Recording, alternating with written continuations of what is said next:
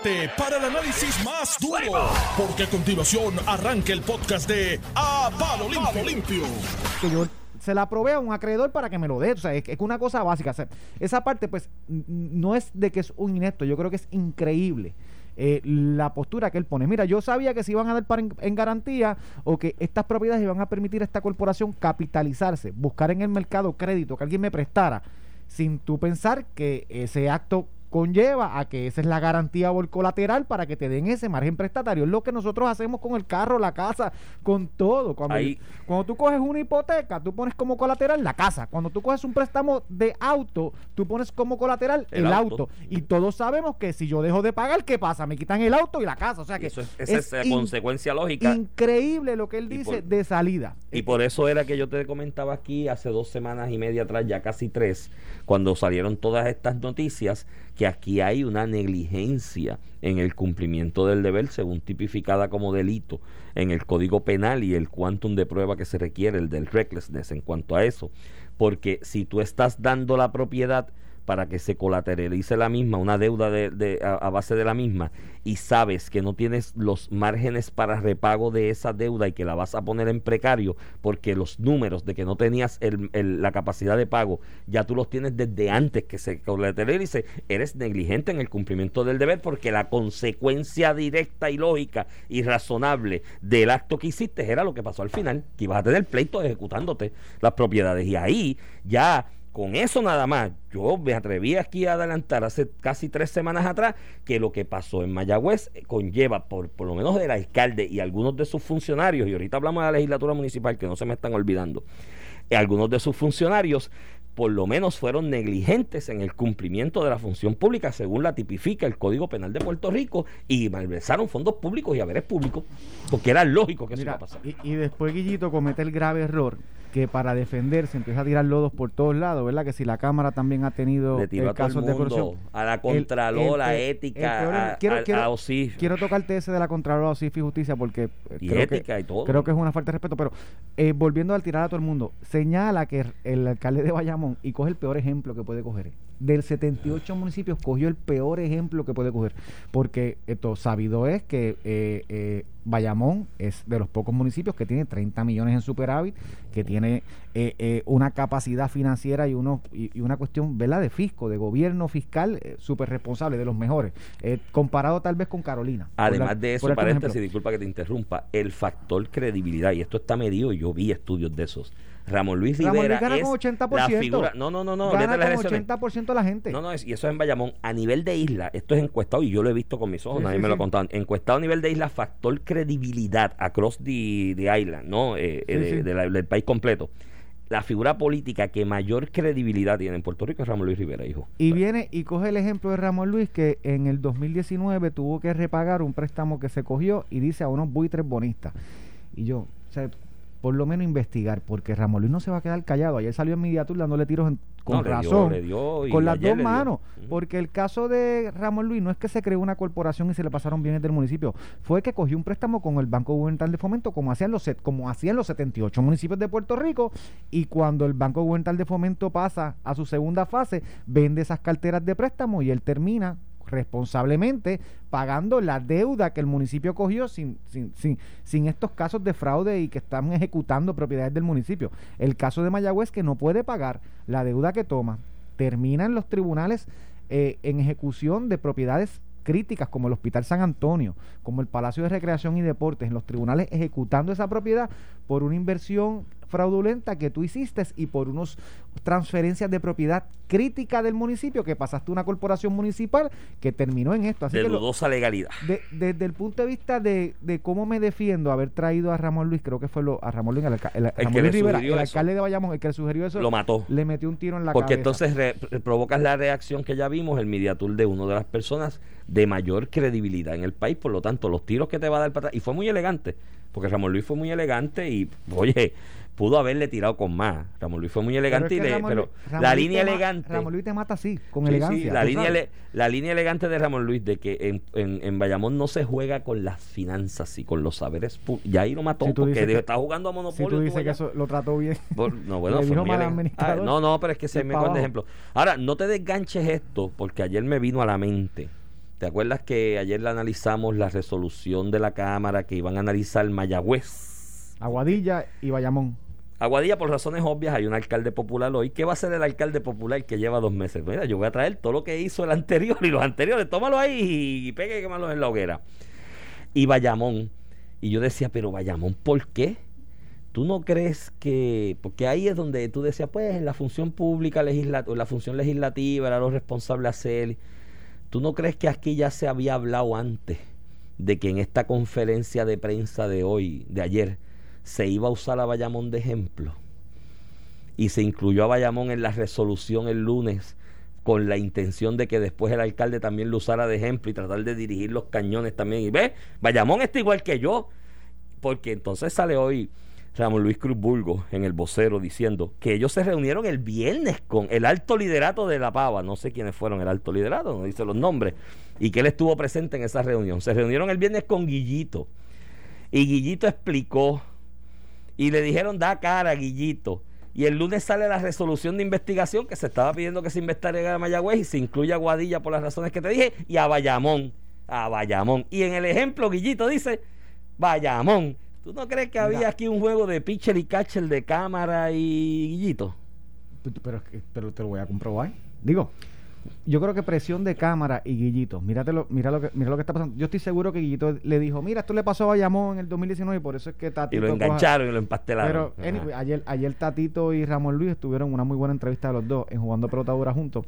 Y, y Tatito ni se atreve. No, no, es que estamos cogiendo a Bayamón para que también veamos buenos ejemplos.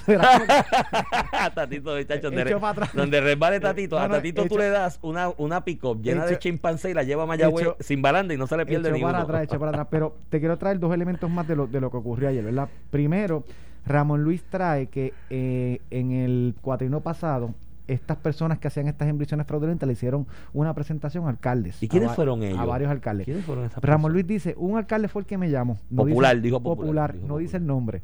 Eh, interesantísimo, creo que pues debería decir que, pero independientemente de eso. ¿Y quiénes hicieron la presentación? ¿Qué abogados estuvieron en esa presentación? se me imagino que saldrá en el camino, pero escúchate lo importante, lo que yo creo que es importante él señala como en aquella presentación que todos los alcaldes les estuvo eso muy raro. Bueno, lo que tú decías un poquito de que cuando te dicen te voy a hacer una inversión y te voy a dar el 20% de retorno y, eh, espérate, si, si ¿y tú con bienes públicos, no, no, espérate, no, olvídate de eso. Este y, y máxime cuando tú no eres de estos de estas firmas eh, súper reconocidas internacionales. No eres Merrill Lynch, no eres, Goldman Sachs. bueno, ni, ni, Goldman Sachs porque Sachs no embrollo Pero como te quiero decir es cuando llega esta gente todo el mundo estuvo raro y él dice que Carmen Yulín se levantó y se les cagó en la business. Este, lo dice Ramón Luis ayer, mira, y, los insultó, le dijo que esto no, y se fueron. El único que terminó en este esquema fue el alcalde de Mayagüez, este, con personas vinculadas a su administración. Ayer le preguntan en otro, y antes de salir lo, del hermano, como tú dices que si esto era un pitcher o catcher de cámara y guillito, fíjate lo que hace el secretario del Partido Popular, Ramón Luis Cruz Burgo. Sale sin tener que salir a decir que el PPD le exigió transparencia el viernes pasado en una reunión que se dio en Mayagüez, donde él fue como secretario del partido, con la cúpula del, del PPD. Él sabe, o sea, Guillito al fin cede a la presión de que tiene que explicar. Que no es una situación fácil, y tú lo viste ayer. No, no, fue una situación. y, una conferencia de prensa incómoda. yo, como secretario de Asuntos Públicos, hice conferencias de prensa donde me tocaba explicar los bolletes que se formaban, que se formaban en el gobierno de Puerto Rico, que muchos de ellos no tenían ninguna justificación, había que decirlo así. No es fácil, Iván. Ese tiene que parar una cuestión personal, a explicar el bollete que tiene el municipio de Mayagüez, eh, a decir que ya él puede hacer transparencia y sale el secretario del PP a decir, nosotros el viernes pasado le pedimos transparencia que tiene que explicar, esto es un buen paso. O sea, él no sale porque quiso salir, mira lo que hace el secretario del Partido Popular, él no sale porque quiso salir, él sale porque el viernes pasado tuvimos una reunión y le exigimos. PPD le exige transparencia al alcalde de Guillito. Así mismo lo dice Ramón Luis Cruz Burgo a los medios. Y muy bien por el PPD. Y muy bien por el PPD, pero ¿por qué salir a decir eso?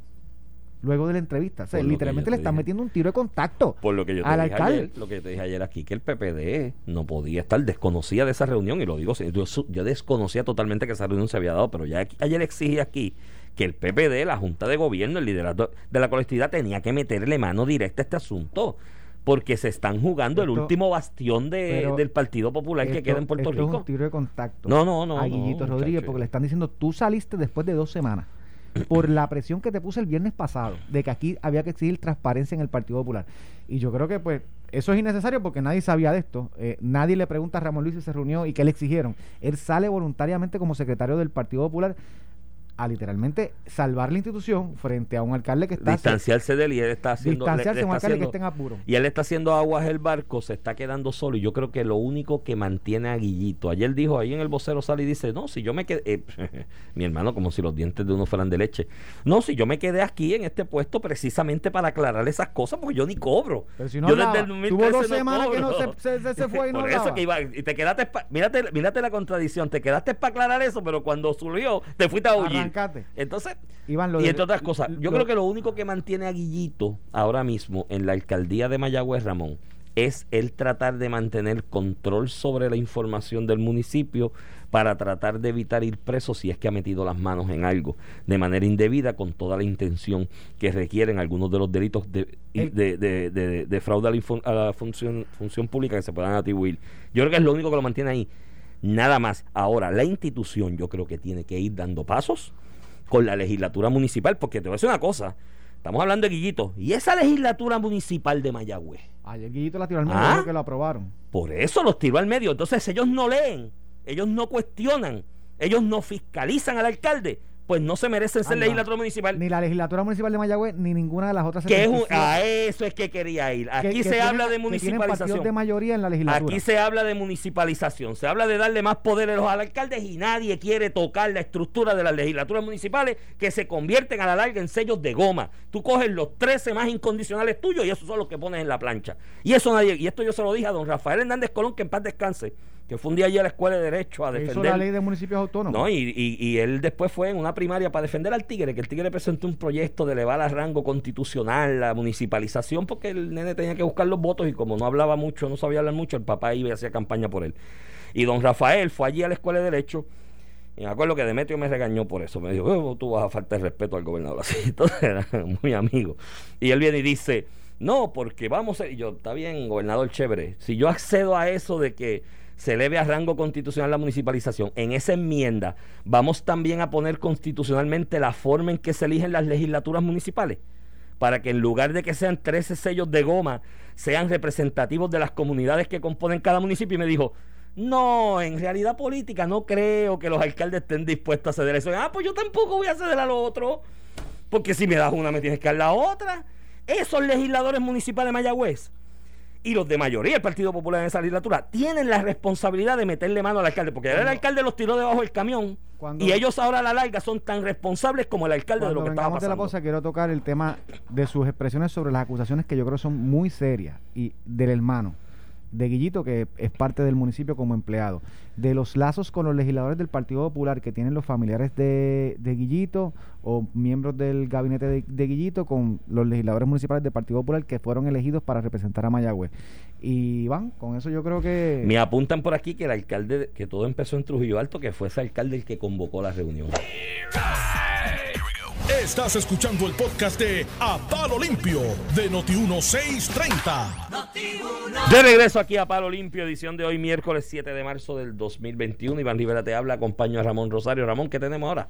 Yo creo que tenemos ahí un audio ahí para discutir el segundo tema del día. Que Va- es- Vamos a poner audio. Esto fue esta mañana con Normando, en la mañana, aquí por Noti1. Vamos a escucharlo. Cuanto a este asunto de la estadidad, usted había contratado a una cabildera. eh, ¿Es la única que tiene o va a tener más contratadas por la Cámara de Representantes de Washington?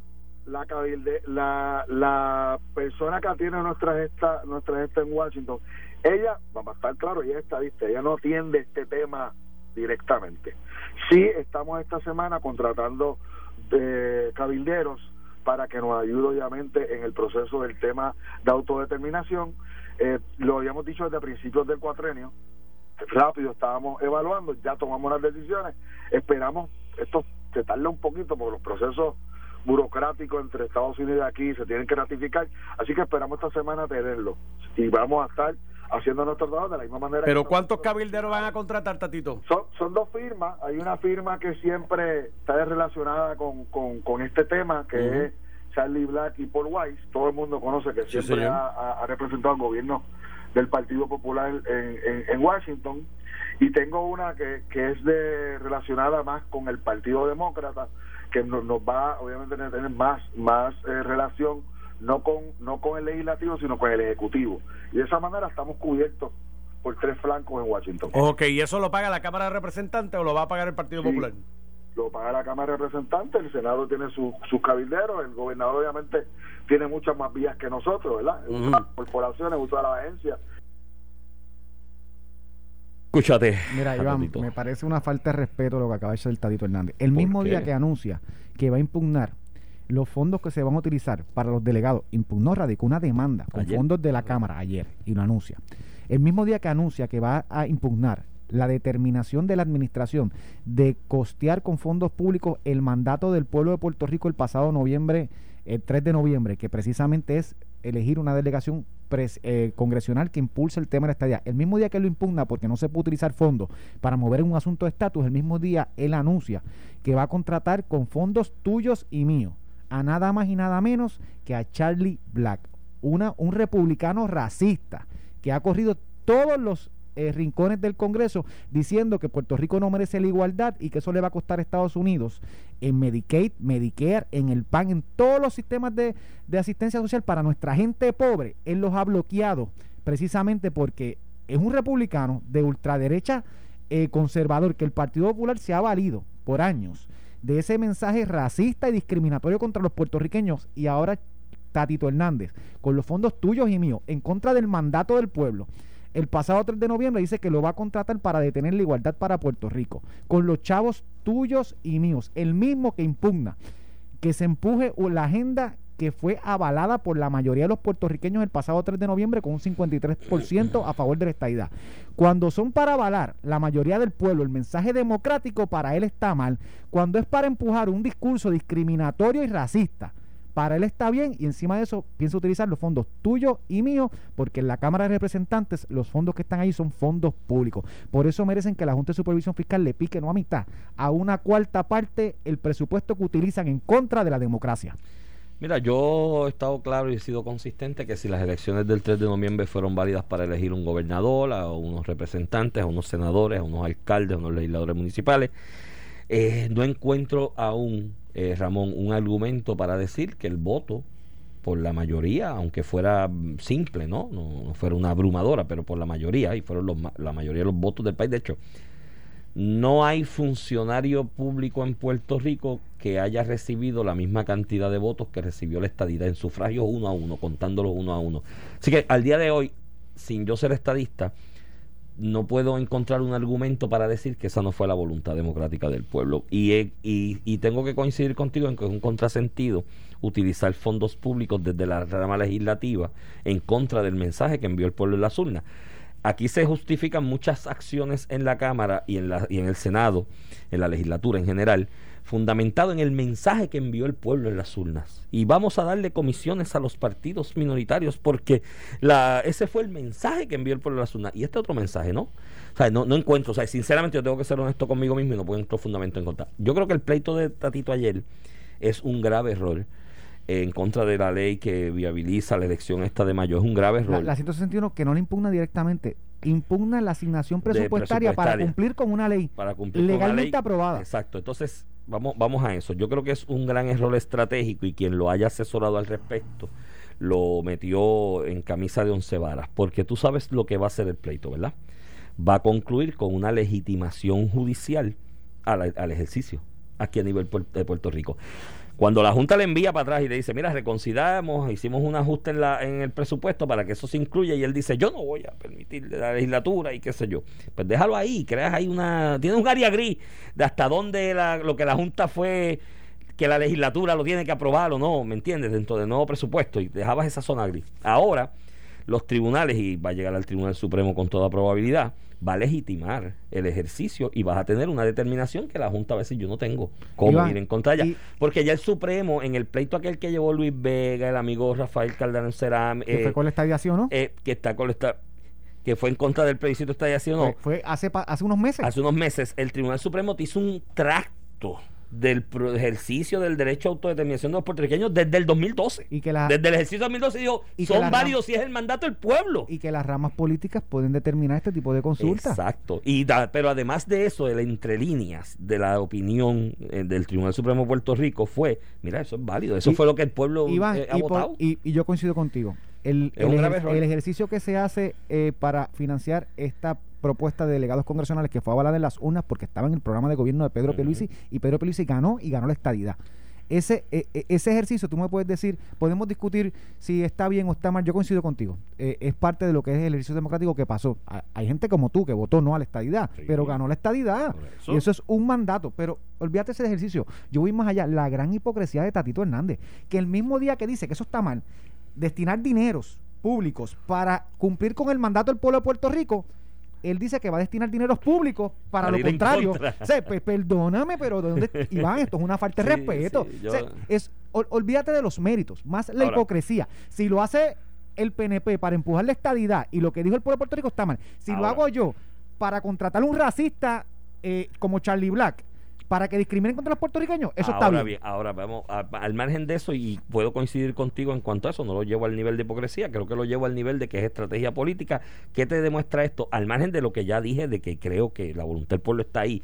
Y tú no puedes... pro- ¿Cómo tú puedes tratar de llevar un pleito para que no se erogue el dinero necesario para una legislación válidamente aprobada dentro del ordenamiento constitucional? Eso es- no tiene cabeza ni pie ese pleito. Ahora, dicho eso, Ramón Rosario, te tengo que decir que Ra- Ratito vuelve nuevamente a demostrar que es el último atisbo de resistencia que le queda al Partido Popular Democrático. Ese es así, está Iván, solito ahí luchando contra oye, el paso avasallador del estadidad y el Alex, PNP. oye, oye el mensaje del gobernador, ¿dónde lo vas a ver? Eh, en casa, yo creo. Yo estoy yo bueno. temprano ya a casa. ¿Para qué? Con, ¿Pa' con. qué? No, chacho, con, sí, con. sí, sí. Esa, para, ver el mensaje del gobierno tiene que ser ¿Tú vas, con. tú vas no ser tú vas jugando pelotadura hoy? Eh, Ah, también. Pues yo lo voy a Ah, ver en casa. voy a estar y- por allá, voy a pero estar el por allá. mensaje, eh, si es mensaje de situación del país, no es presupuestario, es de situación, ¿verdad? Lo que él va a hacer. Esto es fácil, una línea. Esto está chavado. Eh, eh, sí, es el mensaje de Estado, incluye presupuesto. ah, y- lo va a incluir los dos. sí. Ah, muy bien, muy bien, porque antes separaban. Bueno, con eso los dejamos. Esto fue el podcast de A, A- Palo Limpio de Noti1630. Dale play a tu podcast favorito a través de Apple Podcasts, Spotify, Google Podcasts, Stitcher y notiuno.com.